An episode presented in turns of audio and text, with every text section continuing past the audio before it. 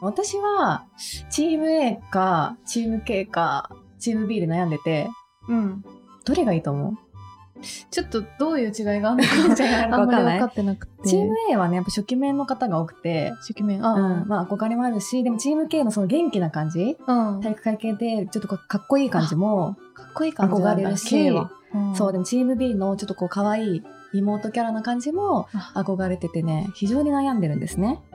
ほのちゃんはちなみにどこに入りたいんですか私はね、今チーム A とチーム K に両方希望を出して ます。おこがましおこがましい そう併願してるんだ。提案してますけどね。私はじゃあチーム A かなじゃあなんか、なんとなくだけイどン。スピレーションそうだね。あと、まあ、あの、アンカー、チームアンカーということで、君の声を届けよう。アンアンカカーーということで、この番組は、あの、ポッドキャストを簡単に配信できるアンカーの提供でお送りしております。ほのちゃん結構でも AKB ファンじゃないそうなのよ。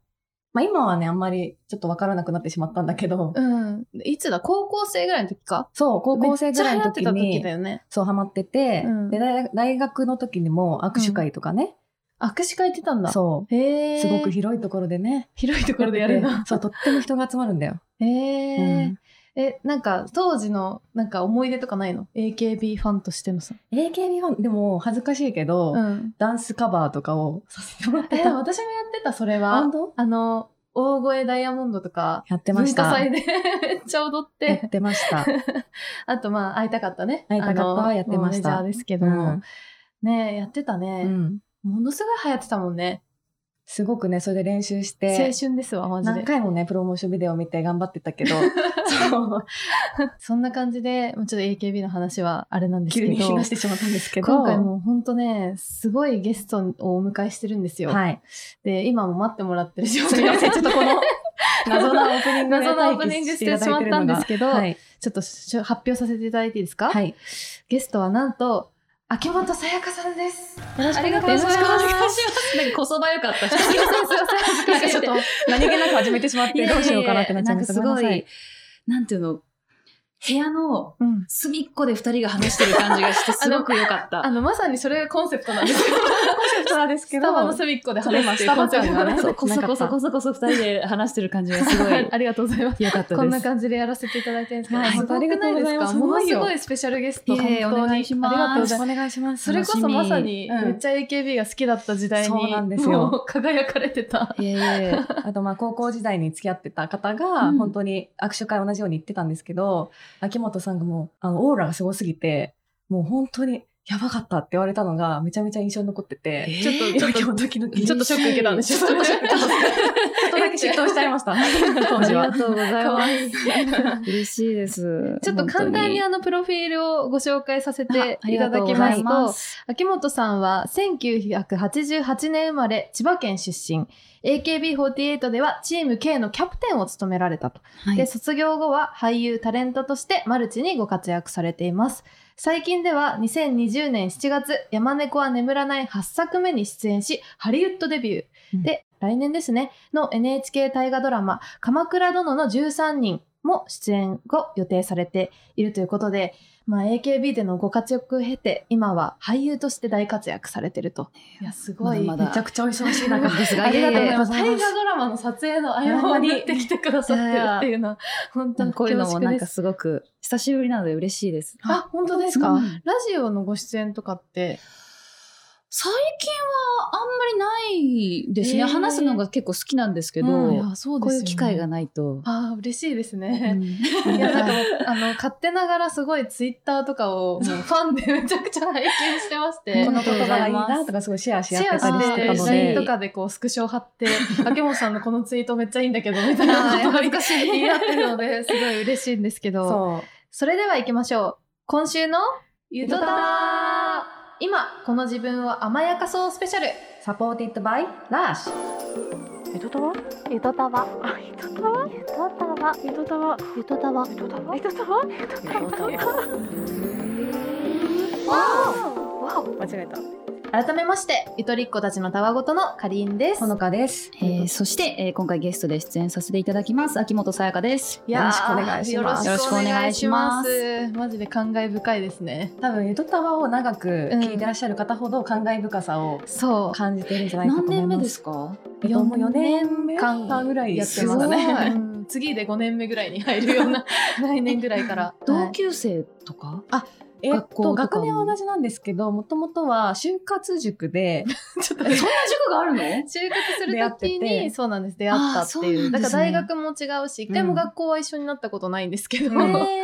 まあそでうなんもです本当にこのポッドキャストを通して仲良くなった感じな のですごいす ごい。そうなんですよいやでも秋元さやかさんの話は実は「ゆとたわ」でも過去にちょっとだけそうなんでございますね触れたことが偶然なんですけど、はいあってですねすごい前に遡るんです けど2018年の8月にあの「知ったかぶりゲーム」っていうゲームを私たち2人がやったちょこっととがあなっんてだろうっていう感じですよね。実際にあるゲーム？いやあの編み出したゲーム？編編みみ出出ししゲゲーームムでですすねね。編み出しゲームをやりま して、その時はあのどっちかがこうもともとあるキーワードを言って、うんでも相手が知らないワードだったらそのワードが何の何を意味する言葉なのかをなんとなく空想で知ったかぶりで答えるって説明するいとうゲームだったんですけどその時にあのご出演された「山猫は眠らない」がキーワードで出てそうなんです。え女性 なぜこれを出したのかちょほっとのちゃんがね出したけど当知時らなかったでしょだってこのはい、映で画もの何こと。かで、あの、このタイトルが出てきて、すごく出題したいなと惹かれうて、出題したら、うん、やっぱ、セレピです、セレンディピティですかうねん。急にもうピンときて、ピンとセレンディピティですかね。だから、何年越しですか ?3 年以上越しの。に、今ワープ しいやてあ。りがとうご何ざいまがす。つながるかわかんないですね。はい本当に本当嬉しいですね。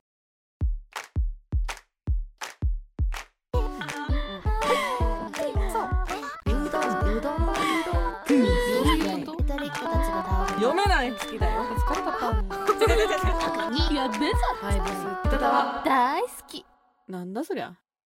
ちょっとラッシュさんのキャンペーンについてお話しさせていただくと、うんえー今回ラッシュでは「スノーフェアリー今この自分を甘やかそう」をテーマにしたキャンペーンを行っていると。ということでそのラッシュさんの方でも、まあ、自分を甘やかそうがテーマになってるんですね、今回のキャンペーン。ということもあって、で、あのー秋元さんにオファーをする前ですね、前の段階でツイートを見て たら、遡っ本当にてあの、偶然なんですけど、その今回のテーマに、なんかぴったり合いそうなツイートを発見しまして、実はされてま して、てま した。 なんかすごいいいなと思ったのが、うんあの、10月23日にツイート されてもされてるんですけど、え あ結構最近はいです。あ今年のす10ごい月ですね。大大好きなツイートなんですけど、はいこれえずっと何か食べてるラブハンドルもいい感じ最近はちょっとだらしない自分の体も嫌いではないっていうのがすごい素敵あなうめちゃんくちゃいいです。なんだストイックな印象があってうん秋元さんご自身、よく言われます。だからあこんなになんかこうゆるっとあの してる日常のツイートがこう意外な感じがしてうんでそれも嫌いじゃないっていうのがすごいいいなって思って、なんか、結構ギャップが私激しいみたいで、はいはいずっと24時間の監視カメラとかつけててほしいって思うぐらい、気に なるそしたら多分印象ガラッと変わるんじゃないかって思うぐらい食べてるんですよ。えーそうなんですかえ、めっちゃ食べてる。え何を食べて、何をどのくらい食べてるおん仕ですか事行くと、楽屋にたまに差し入れとはいかああるじゃないですか。はオーガニックのものとか、はいはいはいプロテイとかンドリンクとか置かれてるんだけど、全然気にしてないよみたいな。ーやっぱり印象 でそういうものが差し入れ好きが。なもの置かれてるんですけど、はいあー全然夜ベッドでポテチとか食べてるし、 そうなんですかそうそうだからなんかマネージャーさんとかもよく聞かれるらしいんですけど、うんはいガンガン甘いむしろストイックじゃない方かもしれない、えー、えーでもその分運動してるってことなんですかねその体型維持の。まあでもじゃあ食べたらあの一駅歩こうとか、うんあ今日ゆっくり。りお湯浸かろうとかちょっとストレッチしようとか、うんうんうんそのぐらいはあの全くしない人よりはしてるかもしれないですけど、へーそうですねでも20代の頃はい10代20代の頃は結構もうストイックにガンガンダイエットしなきゃとか、ううんうんまあそうですよね。その自分の緩め方とかうんこれでいいんだっていうのがあんまりうまくできてなかったかもしれないですえね。ーなんかそれ変わったきっかけとかあるんですか徐々に自分に自信がついてきたのと、ああ、なるほど。自分に自信がついてきたら人と比べなくなっああ。て、だんだん20代後半から自分の顔とかが好きになってきた。あーなんか生き方が顔に出てくるじゃないですか。あーははいいはいははい。なんかね、元祖っていうか言いますよね。うん顔、うん性格とか生き方が顔にそうそうそうにじみ出るみたいな。だからなんかそういった方向になんかメンタルが変わっていったのかもしれええ。ないですね。なんか印象としてはすごいストイックになってるからこそ、うんなんかそうなっていったのかなって思ってたんですけど、例えば筋トレして、うん筋肉がついてきて、自信がついて自信がついてきたとかかなと思ったんですけど、それはもうちょもうちょっとなんかこう内面的な気づきというか、そこではあったんです内かね。面かもしれないですね。もともと筋肉質でうん筋肉がすごいついてるのが好きじゃなかったんですうよ。んうんへーあそうなんですね。で女性らしい体になりたいなっていうのがあって、うんうんでもなかなかその理想の女性像とかにはならなくて、だとししたらじゃあ自分のどこが長所なのかなーとかそっちの視点になってきたかもしれない。いや、でもそういうマインドになりたいよでうすね。いまだにちょっと自分の長所がわからないですもん。うん難しいなって気づけないなって。自己自己分析がむそう足りてない感じ前回が。そういう話をしたんですけど。えーどうなんだろう私はこれ結構なんだろうな難しいかもしれないんですけど、うん女性の中で結構はっきり言ってくれる友達もうんうんいたりうんうんして、そういうのもすごくあ自分が思ってるものより違う方が似合う違うジャンルが似合うんだとかああーちょっとわかる。とまたちょっと、うんわかるわかる。いつもいるフィールドから出ていろんな人と接したかも しうれない。んあとは自分のことを褒めてくれる人を周りに 置いた。それいいですね。すごい。テンション下げる人をあどんどん避けて下げ下げてって避けてったら自己肯定感がなんかどんどん爆上げしてったみたいな。それめっちゃいいだ意外とじゃあこう環境褒められるが自分で作れるってことですね。環境にすそるうやっっていうてこう自分で高めらられる環境を作るっていそうう。でもなんかかそうやってたまにチクって言ってくれる人のこともちゃんと真摯に向き合わなきゃいけないなってそのバランス感覚はしっかり持ってたいなっていそうれだと結構言ってくれるかもしれない ね。そうかなんか 私もなんかすごい自分の骨格がすごい嫌だなと思ったりとか、うんなんか自分のなんかなんだろう自信がなくて結構隠すファッションとかをしちゃったりとかしてたんですけど、うんあ確かに、ね耳を出さないとか。前まですごいこう暗い印象だったんですよ髪型とか そう暗がい印象だよなんかこうああんまりこうか輪郭出さない髪型してて、絶対耳かけた方がいいよって耳に髪の毛かけた方がいいよって言って2か年らぐらいかけなんかすてごい変わりました、出せるようになってったりしたん で、すごい。確かになんか周りに言われて、なんかこう気づいてくとかはありそうですね。あ似合う服とかもあなんかあの言われて思い出したんですけど、うん。大学生とかなんか20代前半ぐらいまで全然自分に似合わない服着てたような気がしてなんか憧れで。あわか る。森 ガールに私憧ボれリてたガって言ってールたにもんね憧。れてて小花柄ばっかり着てたんですけど、全然似合わずあ違う服が似合って似合うんだっていうことに今になって気づいたっていうそうそうだだからそっから服買うの楽しくなったりとかでもしました、うんうん私もやっと今ちょっと楽しなんかあこういう色も似合うんだみたいな。うん特に AKB だと桜色みたいな感じの淡めピンのクが優しい色が多そうな印象ありますね。うんでそういう色だと私はあんまり似合わなくて、うんこういうビビッドな似合うピンクだすとごい似合いそうです似合うんだ。うでんうんも10代20代の頃はもうピンクが似合わないんだってあもーう思い込んじゃっはて、いはいもう確ピかにンク恐怖症みたいになっちゃってた時期があって、ねうんでもだんだんだんだん衣装さんとかが「えこのピンクだったら似合う」って紫っぽいあーマジェンダとかだったら似合うってみたいないろんなあー知るとのを知っていく確かにとあ自分に似合うから見つけるのも楽しいないろんなのことそうですにねおいて。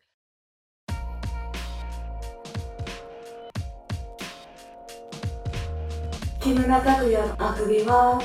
どんなあくびだろうちょ待ってよ。ゆとたわいろんな国からの見え方だとまた全然違った自分が発見できるからあーそれすごくはい面白い、確かに日そうです本ね人としての個性ってどういうことなのかなとかあー日本にいるとその辺わからないですもわんねからなくなるけど、うんなんか海外行くとあこれが日本人の個性なんだっていうので結構自分のことを好きに、あー確かにそれはあるかも意外と客観視できるっていうか、ん そうそ うそう全然知らないとこに一人でポンって行くと、あああ自分ってこういう個性あるんだとか、うん例えばなんか私だと日本だと結構かっこいいとかクールすぎるとかきついって見えうんがちだったりするんですけど、うんはいはいものによって、海外行くと、え、かっこいいね、みたいな。うんすごいクールだね。ああ、いい方にポジティブな。そう、ポジティうブ。ん誰もなんか強すぎるとか、うんあんま言わないし、クールな女性いいじゃん、みたいな感じになると、あ、自分のままでいいんだ。優しく見せなくていいんだとすか、ごい。無理しなくていいん優しく見せなきだゃ。確かになんかうん可愛らしく見せなきゃ、優しく見せなきゃみたいな、ちょっと圧力みたいなものすごいストレスで、自分の中で。勝手にねなんか思っちゃったりするよね、なんか。うん悩ん悩んでましたかなんか AKB 時代悩んだこととかもありましたなんかその人と比較して悩むみたいなことであー言うでもと比較されまくってるそうですよねから、そうですそよねの基本ずっとすごい世界にいらっしゃった確なかっにて確かになんか傍から見てても思うというか、あんななんかこなんうかね選挙があって、そうランキン グつけられてとかってうん普通のひなんか普通に生きてる感覚は絶対ないことなんでなんかどのぐらいこう、まあ、すごい大変なことじゃないですかそれって。生きてて仕事してたりしたら絶対そうやってもう比較されて、うん誰かがピックされて誰かが落ちてって、はいもう生きてるだけで多分怒ってることなんだけど、うんあれだけ全面に エンタメ明とし確にて、見えちゃう感じで。あの、ああいう感じはなかったから多分今まうでんうん自分の価値とか個性とか、うんうんうんなんかそういうの多分すごい考え、あうん、させられたから、それはすごく自分の経験としては良かったと思うし、ーうんうんうんそこ超えて、もう比べないってところに来たのかもしそうれな今い。日今日比べられ中 尽くした。い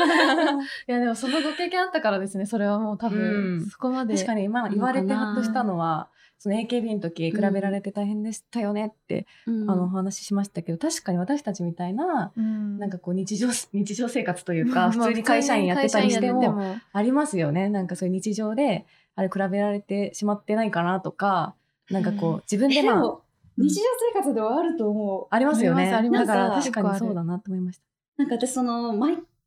自分が在籍してた時に、うんで、は推いしメン誰ですかって言われるの、すごい、毎回ビクビクするのね。へえはいはいなんか、絶対番組とかでも、はいはいはいえ、推しメン誰ですかとか言って、何々さんって。あ、今の推しメンってことあそうそう、まあ自分の推してうるん人誰ですはいかとか言っはて、いたまに番組で聞聞いたりするじゃないですか。はいはい自分じゃないだろうなと思っても、うんちょっともしかしたら自分かもってあー何パーセントか思うじゃん。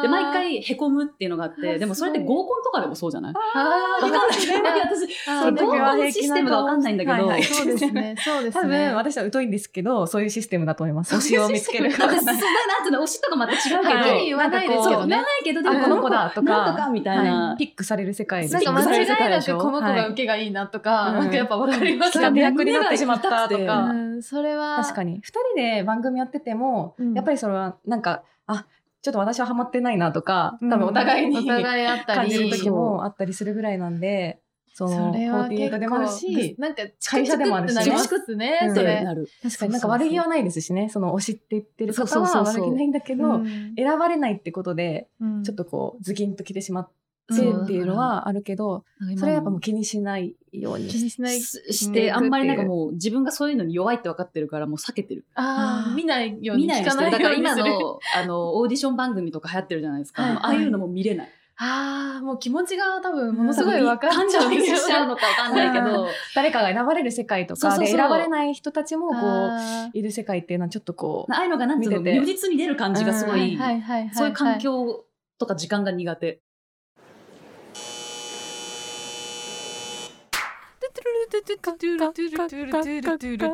ゆとたわ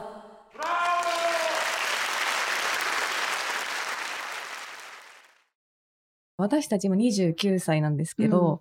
ちょっとね私たちはクォーターライフクライシスってで呼んで呼んでるんですけど、はいなんか結構節目のタイミングなんじゃないかっていう話を結構過去のゆたたんの回とかでもして九で。はいて、そうなんですよ結構周りとか見ても割と転職したり独立したりとかなんかこう、うんか仕事に対キャリアの節目でもあるし、まあ、結婚したりとか、うんまあ、そういうこともあったりあと海外に飛ぶ子とかもあ結そうだね構見もたうこり、のタイミングでもう一回そう海外で学び直そうって方もいらっしゃったりとかしてでそうなんですよね多分ちょうど働き始めてあのーまあ、何年か経ってなんとなく自分のやりたやいこりとたいとこかとがが見え始めて、うん動くか動かないかみたいなところの人が多いっていうのがあって、でそれで言うともう秋元さんとかはこう一回こうその AKB 卒業されてから俳優になってみたいなところもありますしあのご結婚もされたりしてるので、うんその節目をこうどうあの過ごされたのかな みたいなとかちょっと聞いてみたいな壮大なっテてーマなん。クォーターライフそうなんですクよライシスこれ実際に呼ばれてるの、海外とかでももなんか言われてるみたいへーで結構なので全世全世界って言い過ぎていいかわかんないんですけど、うん割と多くの方がこの年代で自分の人生今までこういうふうに過ごしてきたけどよかったのかなとか考え直しちゃう時期みたいで、おー17で、えっと、グループに入って AKB48 に入って、25はいで卒業しようって思ったんですね25絶対歳になんですね。うん、ええー、そ前れが前25からだった決んめでてすたよねわけじゃなくちょうど25歳の時に卒業しようと思って。 2323ぐらいから、はいもうそろそろこのグループに自分がいいちゃいけないなって思ってえいて、全然そんな感じじゃなかかったよね。うん。全グ盛ル期ですーよプね。の方向性とあと自分のこうなりたい女性像あー将来はいな,、はいはいなりたい女性像がだんだんズレが出てきて、うんあのーなんていうのかな。やっぱり私のなり、その25はもう立派な女性だし、ん、恋愛もして、あそっか恋愛そうか恋愛禁止なんですよね。あとはそういう社会だったり政治だったり、うんうんいろんなことについてもっと学びたいし、へー自分で考えていきたいなって思っていて、そのぐらいの時から。はいで、まあ、母親が外国人というのもうんあるのかわかんないんですけど、はい。ちゃんと大人の女性になりたかった。ああ、なるほど。でもなりたかったっていうか25歳だったんですね。なんかめっちゃもう大人に見えてました、 私たちそのの時感を。覚だと。本当にはい。そうそれが自分の中では25がもうギリのラインだなと思ってあへてーそこからはもう自分にも嘘つけないし、うんグループにも迷惑もかけちゃいけないしあで若い子たちもたくさんいてまだ制服を着てるからー、うん確かにそれはありますよね。そうそうそうそこはもう自分があの卒業してまた次のステージに行くべきだなと思って25でそこは決めましたね。でももう卒業したらグループじゃないから、うんこう、グループの中でこういう立ち位置とかではなくて、自分自身でこっちに行こうとか、方向をこう決めなきゃいけないのかなって印象だったんですけど、結構もうそこは自分の行きたい方向とかを自ら生み出していった感じなんですか最初の頃はやっぱり若い方々でも、ん。もう最初から自分のやりたいことやりたいんだって意志強い方もいると思うんですけど、うん私はあのまずこう求めてくださる仕事、はい。いただく仕事まずとりあえず全部やってあで最近ですねここ45年お仕事のこう逆にやりたいこととかあ。やるには、あのそぎ落とすおお。作業をしていくことも大事なんだなそここが多分自分のブランディングにもなってくるのかうんなっていうのそうがですね最近。うんそれはなんか私たちでも近い分話かもね。会社員とかでも。会社員からフリーランスになるとかうんとかもね結構ありますし。そうそうみんな最初は新入社員に入ってうん言われた仕事を最初やってたけど、がむしゃらにやってたらやりたい方向が見えてきてとかで、もなんかそぎ落とすのって、うんちょっとあの難しいですよねどこをそぎ落とすかでやっぱりこう自分のイメージ怖いよがね変わってきちゃうから、そうそうそうだから、うん手放すの怖かったりしますけどね。そう最初はね特に、うんあの私はグループであのやっぱりいろんなこと全部うんやれまな板の恋にになって、こう全部りゅ料理してもらおうっていう感覚でいたんですけど、夫が結構あのアーティストで、うんそういう意志が強い人だったので、うんはいはい最初はすごくびっその仕事の向き合い方のの違いにすごくびっくりしたんですあけーへどーでも確かに自分で責任持てない仕事とかちゃんとこれ貢献できないなって思う仕事はお断りすることで結果的にうんお互い良くなるのかなあっーて、そうですね中途半端にやったが方が最近はそういうひ一般の方もこう芸能人とかやっぱりインフルエンサーさんの見方っていうのもすごくうん。みんな鋭くなってきてるから。うんそうです確かね。に。本当うん皆さんよく見てますから ね。そうそう本そ 当うに。これだけとかじゃなくて全部をこう、全部チェックしてる感じありそうます見よね。てるから、うん自分が言ってる言葉が嘘に聞こえない人でありたいなとは思うい。や、それはそれをすごい多分、すごい刺さこるのな。 SN、このツイッターのうん感じ言る葉がまず、選びそうだったんですけどから感じますねあの上辺だけで話してる言葉とかってすごい感じ取りやすくなってる、まあ視聴者として見ててもやっぱりなんかテレビとか見てても思うことあるんで、異常になんかね、うん取り繕ってるとかに多、分みんな敏感ですもんね。これ違うかなってそうそう、これ本当に楽しいいと思ってんのかうなとか、んこれ今のこれ美味しいと思って言ってないよなとかっそうてやっぱ分かっちゃううんはい分かっちゃいますねじゃないですうんか。だかうんらそれがなるべく嘘がない仕事の仕方がしたいなっていうのは。ゆとりっ子たちのたわごとっていう番組を聞き始めてみたのそうなんだどんな番組なのとっても面白いのよへえ羨ましいな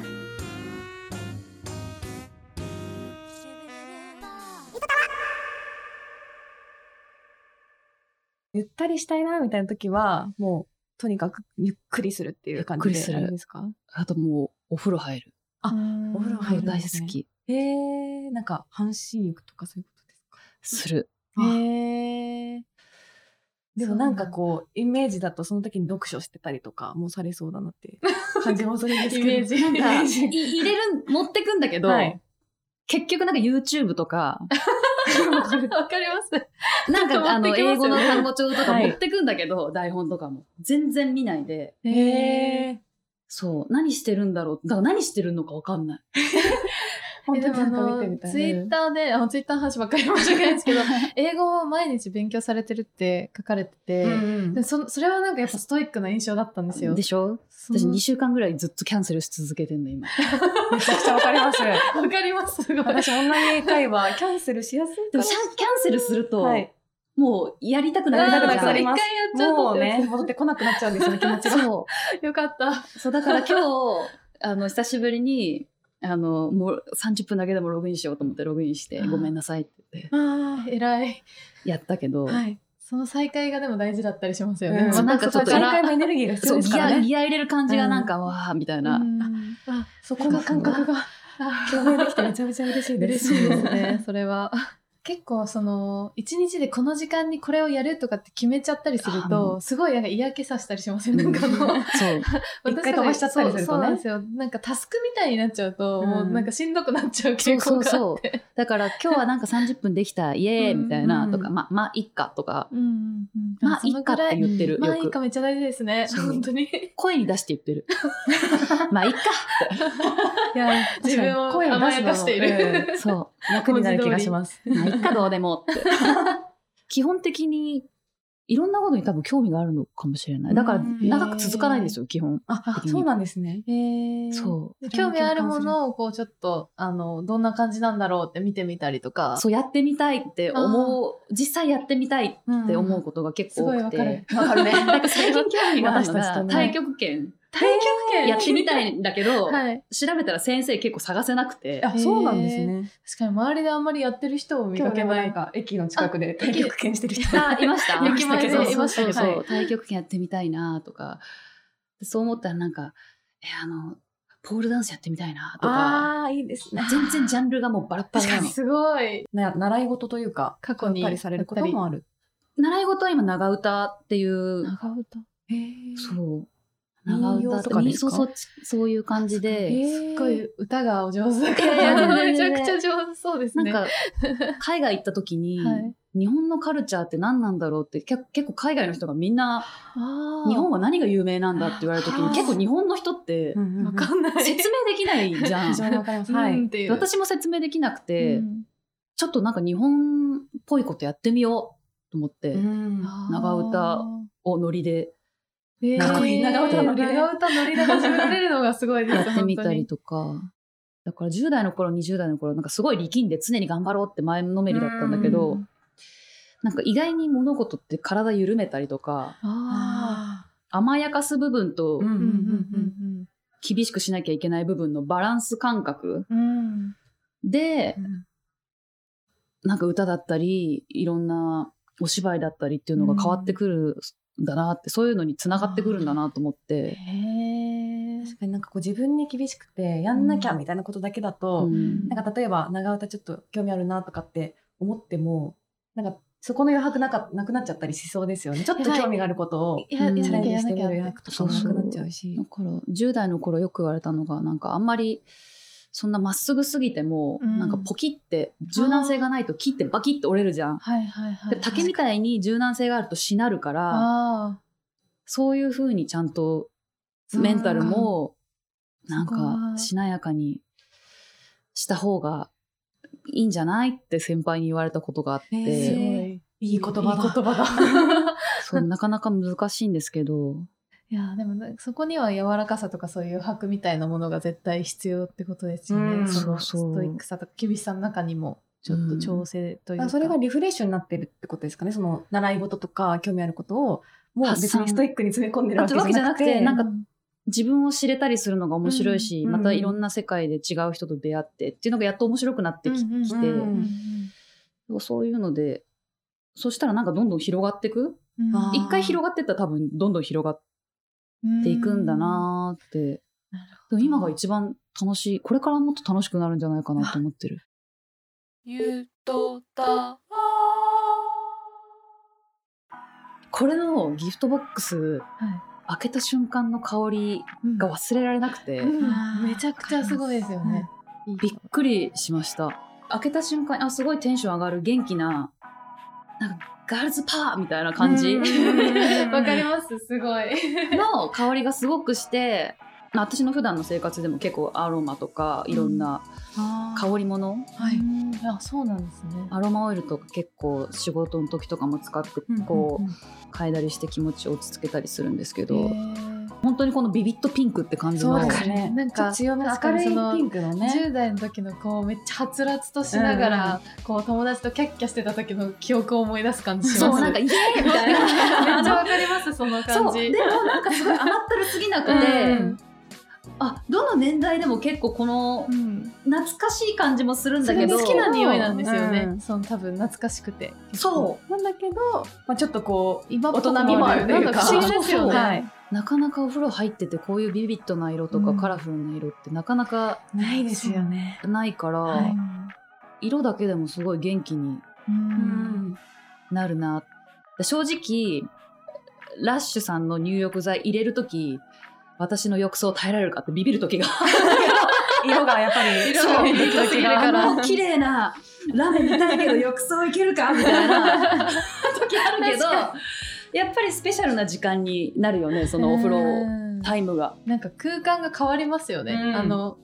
バスボムによってそうそうそう。別世界観にうん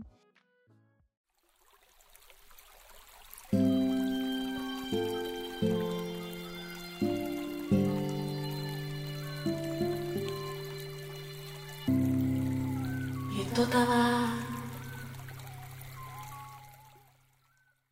このスノーフェアリーキャンペーンに合わせて、ラッシュの新宿店ではポップアップショップを開催するので、ぜひそこにも遊びに来てください。ちなみにね、私たちは今そこで収録してるんで。あここなんですポップアップなんだ。そうなんです。はい今ね、ラッシュの香りに包まれながら多収分音録でして聞るいんてでるす人けど。は色色ってどんな色してるんだろうって か思ってるかもしれないですショッけキンどグピンクがね、にはい囲まれてるんですよ、今明るいね。ピンクに囲まれてるんで、ぜひ香りも店ね、するもんね。舗に、うん、香りと色を楽しめるからね楽しみながら今話してる状態なんで、で、えっと、このポップアップショップは、えっと、11月12日から12月26日まで開催中らしいので、ぜひぜひ、ね、クリスマス前に来てみてくだクリスさマい。ス前にねはいギフトでね。ギフトでぜねひねいいですよね。ぴったりですよね。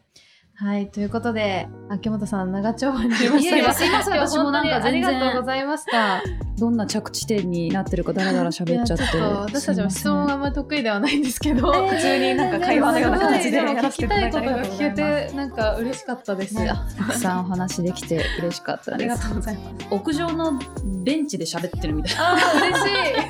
そアットマークゆとたわでツイッターの方をやっておりますので、あの、今回の番組の感想も、ハッシュタグ、ひらがなでゆとたわでちょっとどんどんつぶやいていただければと思います。はい。あとはメールも募集しておりまして、概要欄にあるメールフォームもしくは、ゆとたわ .gmail.com、yutotawa.gmail.com にぜひお送りください。きっとね、秋元さんファンも聞いてるんじゃないかと思うんで、もしよでしたでしょうか私たちかったらメールなどね、いただければと思います。送ってください。何が来るかちょっとわかん ないけどね。はい。それじゃあ、こんばんはおやすみなさい。